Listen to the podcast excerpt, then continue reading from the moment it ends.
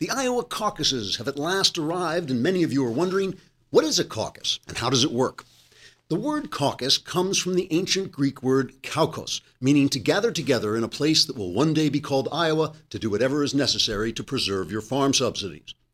Republican caucuses and Democrat caucuses are each run somewhat differently. In Republican caucuses, you see the full majesty of American democracy on display. Ordinary people come from their farms, shops, and houses and brave the wind and weather to congregate in school auditoriums, meeting halls, and churches where they will exercise their right to select the worst person imaginable to destroy the Republic forever. In Democratic caucuses, the worst person imaginable is also selected, but the process is somewhat different. Here, the citizens gather in groups according to whom they support.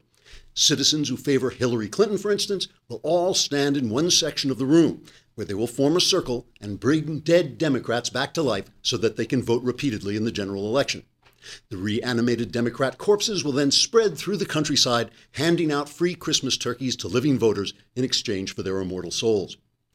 Those Democrats who favor Bernie Sanders will gather into what are technically called rampaging mobs and storm the homes of those more successful than themselves in order to loot their property and distribute it among themselves. Because that's justice. If a Democrat finds that he has gathered in a group that represents less than 15% of those present, then he has voted for Martin O'Malley and is forced to live with this fact for the rest of his life.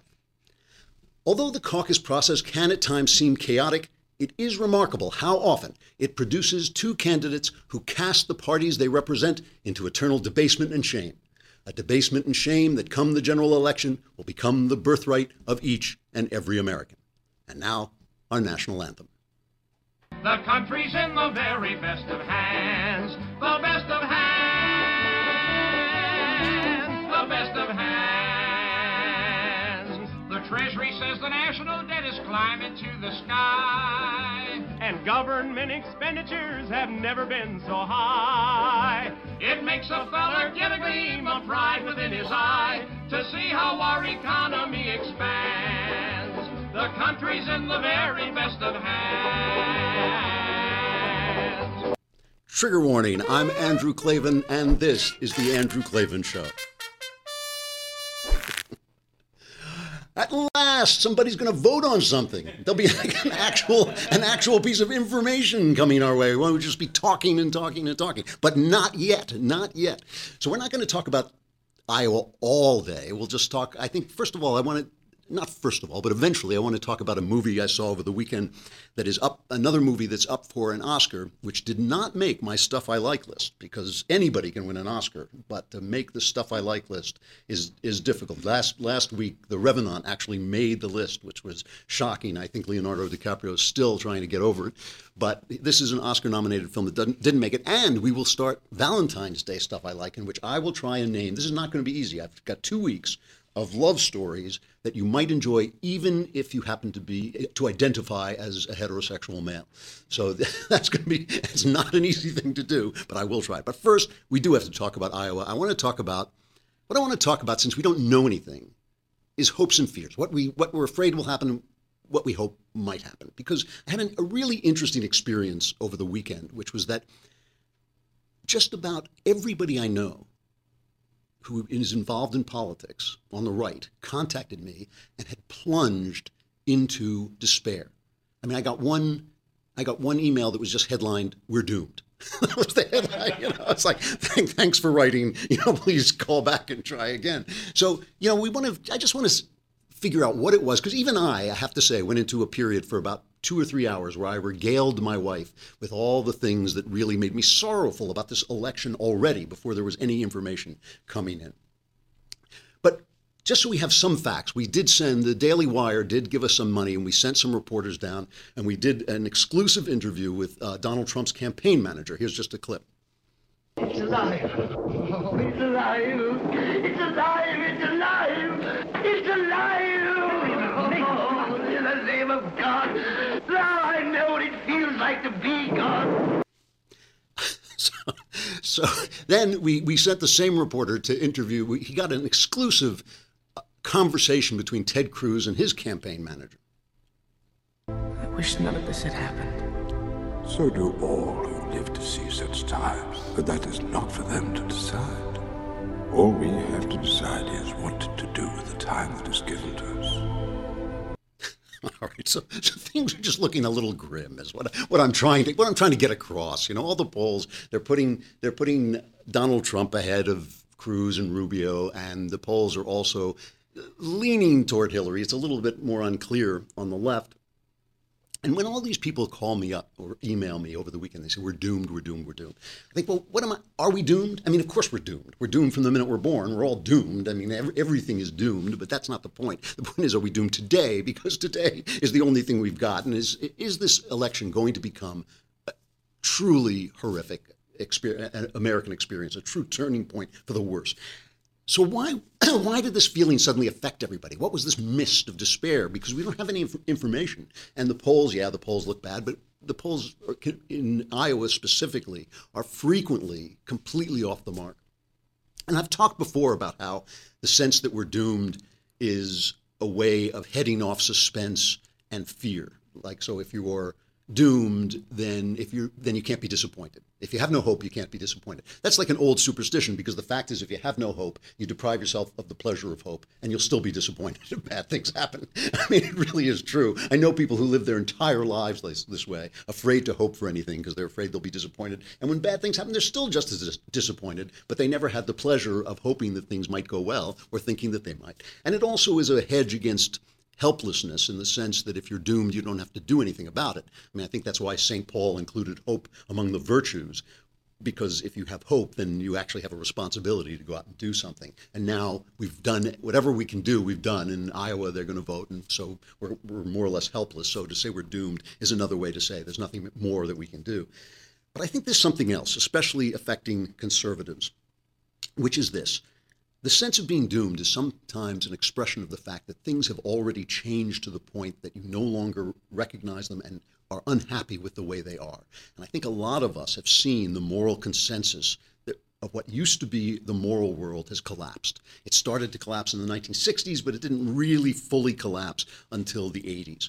Uh, you know, and then the, the 90s, and then you know we just kept seeing it go. And I remember when Clinton was first caught by the Drudge Report having this affair with Monica Lewinsky, one of the anchors, I can't remember who it was, I think it was Peter Jennings, said, if this is true, if he was having an affair with Monica Lewinsky, he will have to resign within three days and it was like yeah no that was that was another world that we used to live in. Now it, you know he could have been having an affair with the vice president and he wouldn't have had to you know resign within three days because everything has changed. And there are some people who have a hard time dealing with this. The homosexuality that used to be everybody including homosexuals used to think that homosexuality was wrong. You know even gay people used to think that, that being gay was wrong.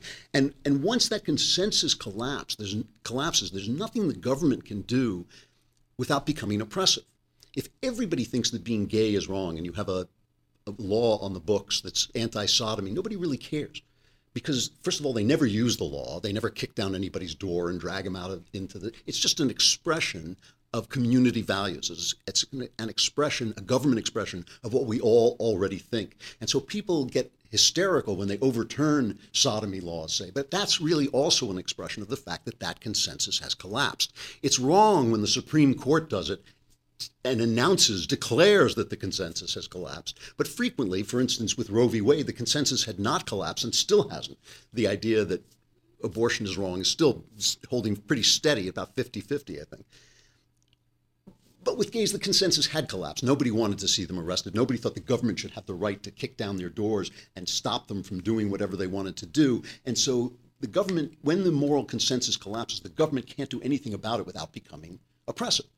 And so you're stuck living in this world where your only option is to live in opposition to society. So on every television show and every movie, they're living one way and they're, you know, having a celebration. And you're looking around you and you think, gee, the people who are actually living the way people behave in the movies are having miserable lives. But me, you know, in my stodgy, old-fashioned 1950s morality, I look like a fool. You know, I look dumb because now everybody's making fun of me and snickering at me, and I'm the old guy. And it's like, so it's, it's a very difficult way to live. When people say we're doomed, what they really mean a lot of times is that the world has changed in ways that they can't accept. Now, I never had a problem with this because I'm an artist, and so I live. Remember the island of misfit toys? Did I bring in the island of misfit toys? Play. Here's the island. Uh, this is from what is it? Rudolph the Red-Nosed Reindeer, I think. All right, here's the island of misfit toys.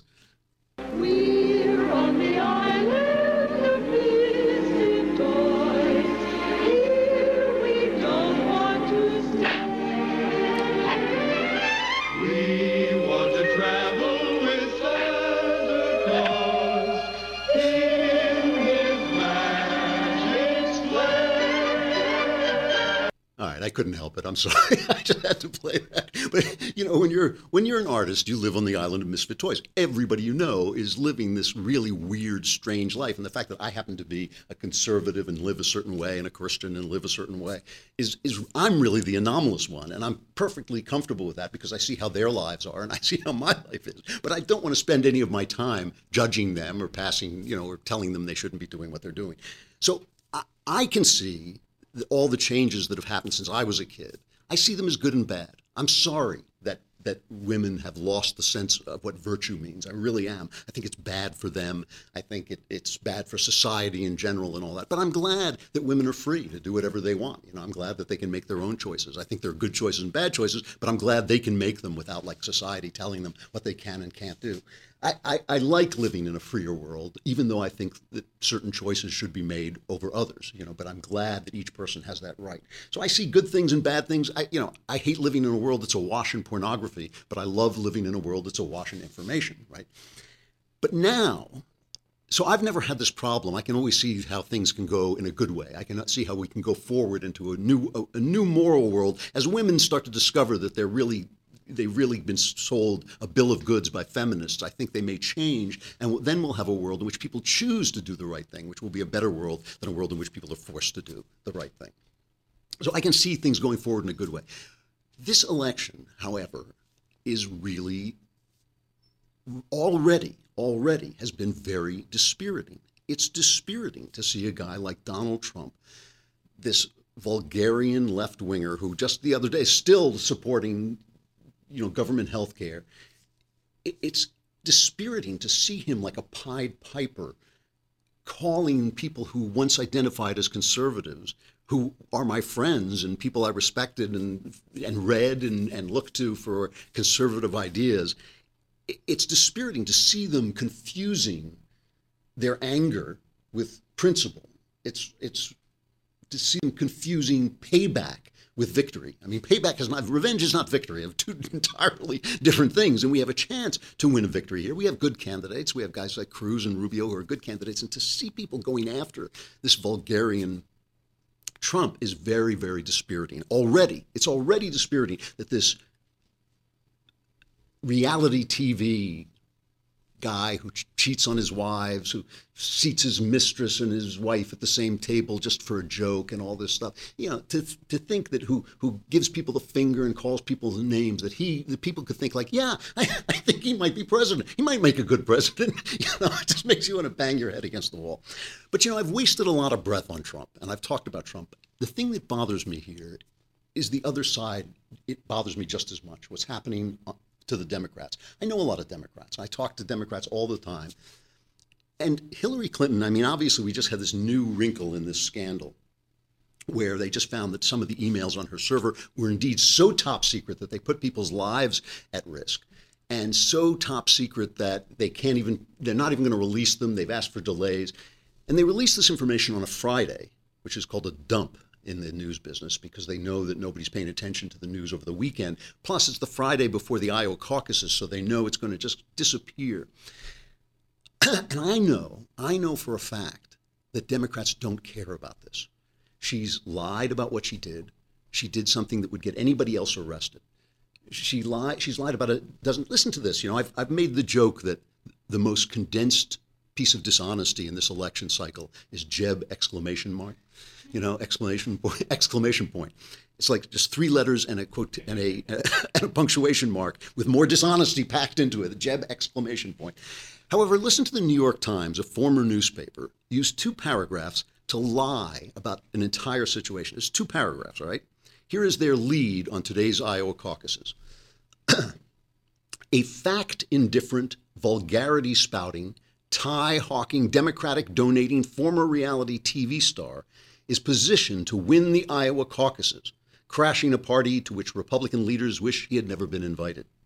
And across the aisle, a septuagenarian socialist Brooklynite who speaks of revolution and only recently warmed to combs is threatening the coronation of the former First Lady and Secretary of State, once considered the surest non incumbent bet for a nomination in modern times. So, Donald Trump is a fact indifferent, vulgarity spouting, tie hawking, Democratic donating, donating former reality TV star, and Hillary Clinton is the former First Lady and Secretary of State. Hillary Clinton also. okay. I mean, it's not as condensed as the exclamation point after Jeb, but it's pretty condensed line. And the guy who wrote that probably thinks that that was some kind of that he was doing an honest day's work. He was lying without even knowing he was lying. Take a look at this. Last week I played some of that CNN town hall with Chris Cuomo, son of one of the great Democrat families throwing these hardball quest- ball questions, and I showed some of the ones he gave Bernie Sanders. Listen to a little collection. This is from the Media Research Center. Listen to a little collection of the questions he asked Hillary Clinton that she was asked at this last time that people could see her questioned by the press. These are the questions she was asked. Interesting weekend for you. Boston Globe, endorsement. Des Moines Register, endorsement. Maybe the best accolade. President Obama gave an interview, talked about this race, seemed to get more into it than he has in the past. He said, You're, quote, wicked smart, knows every policy inside and out. Sounds like an endorsement to me. he says also in there, You get undue criticism. And he says, And by the way, I have some regrets about my campaign and some of the things we did. Was that surprising? When you are elected the next president of the United States, what will you say to Republican voters? That I want to be the president for everyone. And I believe that is exactly what any president should do. You know, Chris Cuomo's Chris Cuomo's father said one of the smartest things. Well, he said many, many smart things about politics, but you might remember he said, "You campaign in poetry, you govern in prose." How does she handle the high heat, huh? You know, how does she how does she take the grilling, boy? And she stays cool throughout. It's with those questions hammering at her. It's amazing that Hillary Clinton, you know, it, it's this corruption. It, it it bothers me. It bothers me that our side, after seven years of a, a president who is, in his own way, a vulgarian, our president. He's certainly a small minded, pinch hearted, mean spirited little man who doesn't understand, has no gratitude for the country that made him what he is, and who attacks people who disagree with him savagely and illegally, as far as I'm concerned. And somehow, we on the right see, I thought my idea on the right was always that we were the good guys that we had to fight. It's hard to be the good guy. It's hard to be the good guys. That we had to fight a little bit differently. It bothers me, yes, that we have essentially put Barack Obama, Trump against Barack Obama. You know, to strike back against Barack Obama, we've come up with our own Obama. But it also bothers me that my friends on the left. And after all, I'll argue principle with the guys on the left. I'll argue with a Bernie Sanders. He strikes me as an honest man. I'll argue principle that principle all day long, and I'm not ashamed to associate with people who would vote for Bernie Sanders, saying, "No, I think a socialist America would be a better America." That is that's a, an argument we can have. That's an argument on principle. But to close your eyes, to close your eyes to the dishonesty of this woman, the corruption of this woman, the entitlement of this woman, is to corrupt yourself. It's to corrupt yourself and to c- close your eyes as they have done. Because, by the way, some of these new emails they found came from Obama. Some of these top secret emails came from Obama, who claimed that he didn't know that she had this email server. He went on TV repeatedly and said, I found out about it when it was on the news. I turned on the news one day, and there, so what address was he using to email her? It wasn't a government address when he was sending these top secret documents. What, you know, what, what? So he's a liar too, but that's okay. The press isn't reporting that. Hillary Clinton is just the former First Lady and the former Secretary of State. Okay. Now, so that's my fear is that we're going to wind up. Obviously, my fear is that we're going to wind up with Hillary Clinton versus Donald Trump. This, you know, corrupt harridan versus this vulgarian troglodyte. You know, and I and I don't know what I'm going to do. I'm not going to support a Republican candidate who is not a Republican candidate, who's not, you know, I'm, I'm willing to support a Republican candidate who's to the left of me. I have no problem with that. I understand I'm, I'm far right. I'm not where most of the people in the country are. That doesn't mean my candidate has to win. I, I get it. A guy like Rubio, who's more in the center, I'm, I'm fine with that. I'll, there will be days when I gnash my teeth, but so what? That's the that's politics. That's the world. I'm not an idealist. These, these are the things that happen. But no, no, I'm not supporting a guy who can't speak an English sentence without insulting somebody who makes personal attacks on people and who's a leftist. I'm not going to support that just so I can say I'm a Republican. It's not going to happen. So that's my fear. What are my hopes? Well, look, my hope, first of all, I hope Bernie Sanders wins in Iowa. I hope Bernie Sanders causes so much trouble for Hillary Clinton that it becomes the better part of valor for the Democrats to indict her. In other words, if she becomes such a bad candidate, I think justice may be done in that strange way God has of doing justice through our own corruption. And that would be make me laugh and be delighted. I would be delighted to see justice done to Hillary Clinton. On our side, you know, there's reason to hope for a Cruz victory here, certainly. Cruz, interestingly enough, has been campaigning against Rubio these last three days, which indicates to me that in spite of what the polls say, he's hearing that Rubio is his main challenge. Cruz famously has something like between 11,000 and 14,000 volunteers working for him in Iowa, which means if each one of them brings somewhere between six and eight people to the polls, if each one of them just brings a you know a, a jitney of, of people to the polls, he'll win.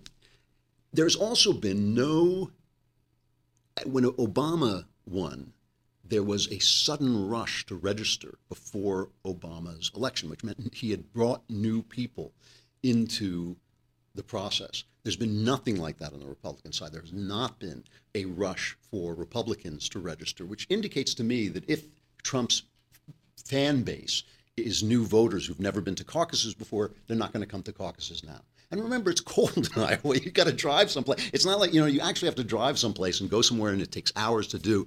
It, it's possible that his support, as passionate as it is, is the support of fans, not of voters. And so, I could really see. I can see a Rubio victory, which would be a big surprise. And remember, the last two presidential elections, the Iowa polls, right before the final Iowa polls, were something like between 5 and 8% out.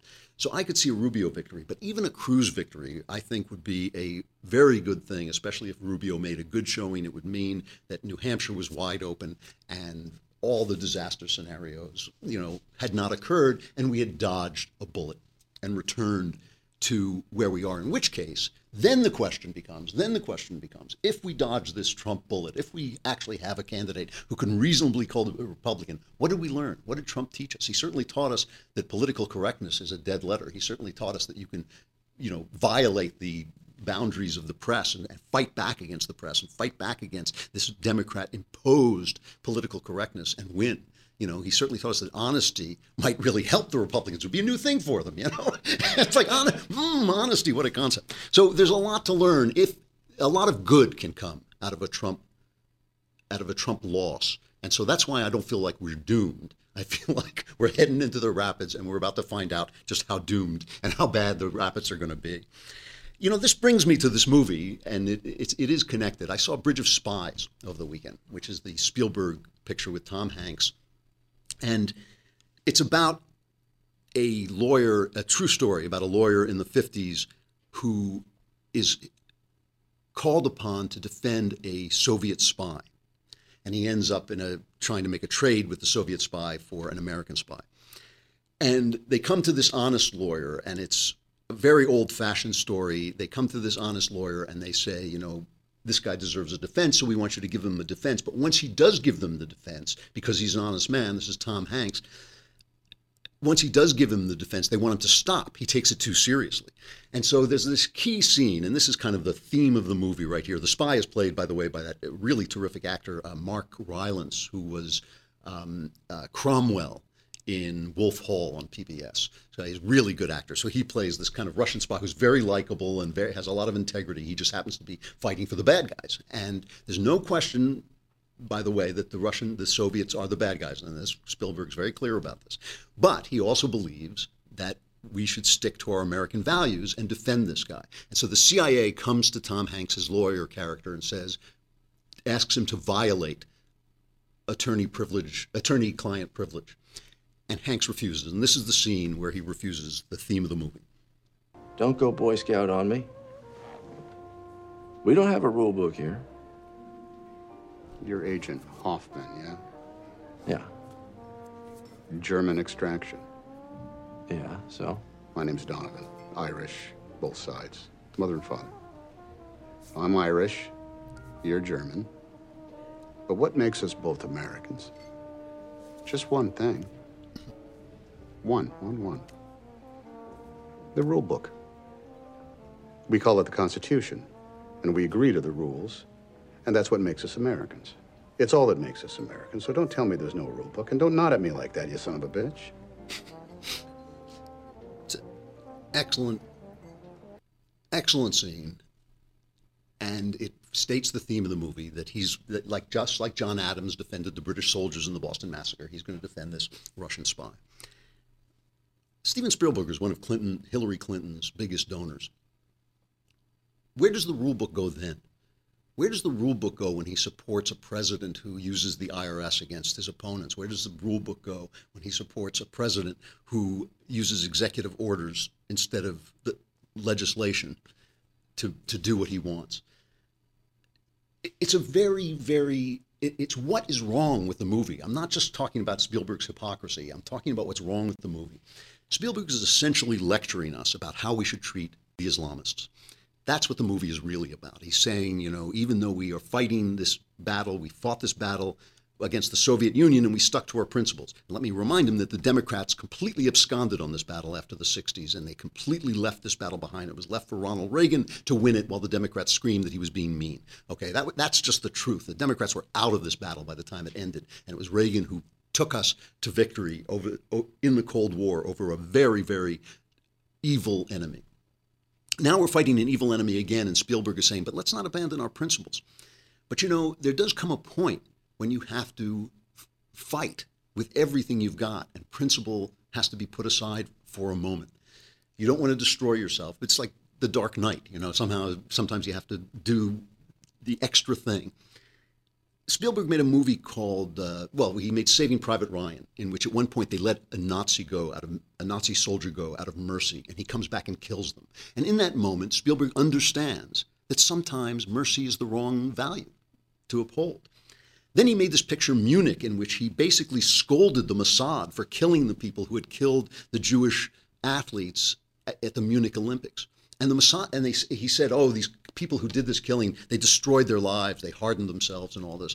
And the Mossad said, "No, no, we did, we did the right thing." You know, sometimes being a tough guy, sometimes breaking the rules, sometimes doing what it takes to win, may be alienating to a filmmaker in Hollywood, a millionaire, billionaire filmmaker in Hollywood, but it's not alienating to the people who have to do that work. Bridge of Spies is a phony movie at some level, and because of that, because it's a phony movie, despite the fact that I agree with its basic theme, it's it's a little bit slack. It has no tension. It has no excitement. There are no real. I mean, Tom Hanks, as you saw in that scene, is just completely right. There's no other argument. At no point does the CIA guy say, "Hey, these people are evil and they're trying to destroy us." He, he, the CIA guy has no argument. He's just this nodding fool. And when he calls him an SOB, you kind of agree with him. It's a completely simplistic movie, and that's the reason it doesn't work, and that's the reason it doesn't make stuff I like and won't win the Oscars either, as far as I'm concerned. All right. Stuff I like, Valentine's stuff I like. You know, this is really hard. It is really hard to come up with two weeks worth of love stories and movies and anything I can think of. Uh, songs are obviously easy, but but love stories are not so easy. That everybody would think this is a really great story. And the reason for this, I thought about this a lot, and the reason for this is that, you know, romantic love, erotic love, is not really that interesting. It's kind of like death. It happens because it happens. I mean, people always think of Romeo and Juliet as a great love story, but if you read Romeo and Juliet closely, Shakespeare's making fun of them, of, of Romeo especially. Romeo falls. Romeo is just randy. He falls in love with any girl he sees, and he happens to fall in love in Juliet, and he brings the house down. You know, so it, it- Shakespeare's basically saying this is a basic human emotion. It's it's not a story if somebody just dies. It's not a story if somebody gets sick and dies. It's only a story if people die because of their own character, that's a tragedy, or if their death reveals their character, that's a drama. In the same way, it's not an interesting story if some two people fall in love. That's not an interesting story. It's only an interesting story when the love story reflects on something bigger than itself. There's a there's a great line in Shakespeare in As You Like It, Rosalind is making fun of people who tell love stories in which men die for love. And she says men have died from time to time and worms have eaten them, but not for love. And she's saying that it's not, you know, love is a profound experience, but it's it's not a prof- it doesn't have profound meaning unless it reveals more than itself. So I've looked for stories that are revealing about more than love, that are actual love stories, that that's the plot of the story, is that people fall in love, but that reveal more about the world and about the culture. The first one, and I know you've never read this, I, I can almost guarantee that there is nobody listening who has read this story, and it is a great, great story, one of the greatest love stories I ever read. You can get it free online, and it's short, it's a short story. It's called The Apple Tree, and it's by John Galsworthy, Nobel Prize winning writer, wrote the Forsyte Saga. If you watch uh, PBS, that was a big show on PBS. He wrote this very short story called The Apple Tree. Great love story, very touching, very moving. Um, it was made into a film called something like a, a Summer Story, but the film is really nothing at all. But look it up; you'll like it. It's really good. Great Valentine's Day fare, and uh, as I say, you can get it for free online, or you can get it on your Kindle. Just download it, and it's it's uh, it costs nothing. That's it. Tomorrow we'll have more information. We'll have actual information. I hope some results. We'll find out where we're going, up, down, you know, roundabout. It's going to be interesting. It's going to, you know, as, as they say in the movies, buckle up. It's going to be, fasten your seatbelts. It's going to be a bumpy night. This is Andrew Klavan. This is the Andrew Klavan Show. Come back again tomorrow and we'll talk about what's going on.